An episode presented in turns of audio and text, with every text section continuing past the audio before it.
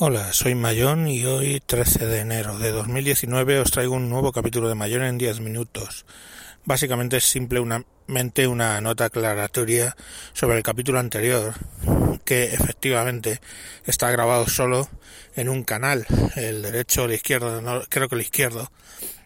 Y eso es porque, bueno, como os comenté, lo que hice fue poner una interface conectada al iPad eh, de cuarta generación que yo tengo y con un conversor de estos que hace de Lighting a USB. Entonces la salida del interface, un UMC 22 de Behringer, entró por USB al iPad. Al grabar en GarageBand, GarageBand era lo suficientemente inteligente para entender que eso era un audio mono pero como no me enteraba mucho por el GarageBand, que le han quitado todas las opciones que yo conocía de podcasting, lo que hice fue abrir el cliente de Spreaker, Spreaker Studio para iOS, y grabar desde allí. Bueno, pues el inteligente del, del Spreaker Studio no es capaz de detectar que lo que yo estoy haciendo es una grabación mono y lo grabo como estéreo.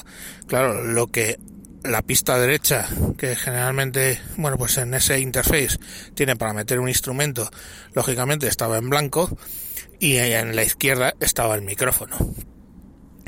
Eh, bueno, es que funciona mal directamente el Spreaker Studio. Ya os digo que la, la prueba es que con GarageBand, por lo menos lo poco que grabé de prueba, pues lo hacía en mono, que era lo lógico. Y bueno, pues nada más, solo era advertiros eso. Si escucháis el, el capítulo o no lo habéis escuchado, bueno, que sepáis que tenéis que tener, mirad a ver por qué casco sale. Eh, creo que es por el izquierdo, en el coche por lo menos a mí me sale por la izquierda, aunque algunos que lo han escuchado dicen que es por la derecha, yo no sé, ya ahí lo que sí que es cierto es que uno de los canales está en blanco, excepto la sintonía.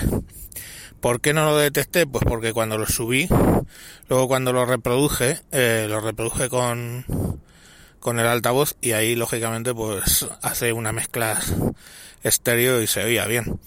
Eh, pero bueno, cuando ya lo puse con cascos en el coche me di cuenta de que se había grabado solo en un, en un, en un lado.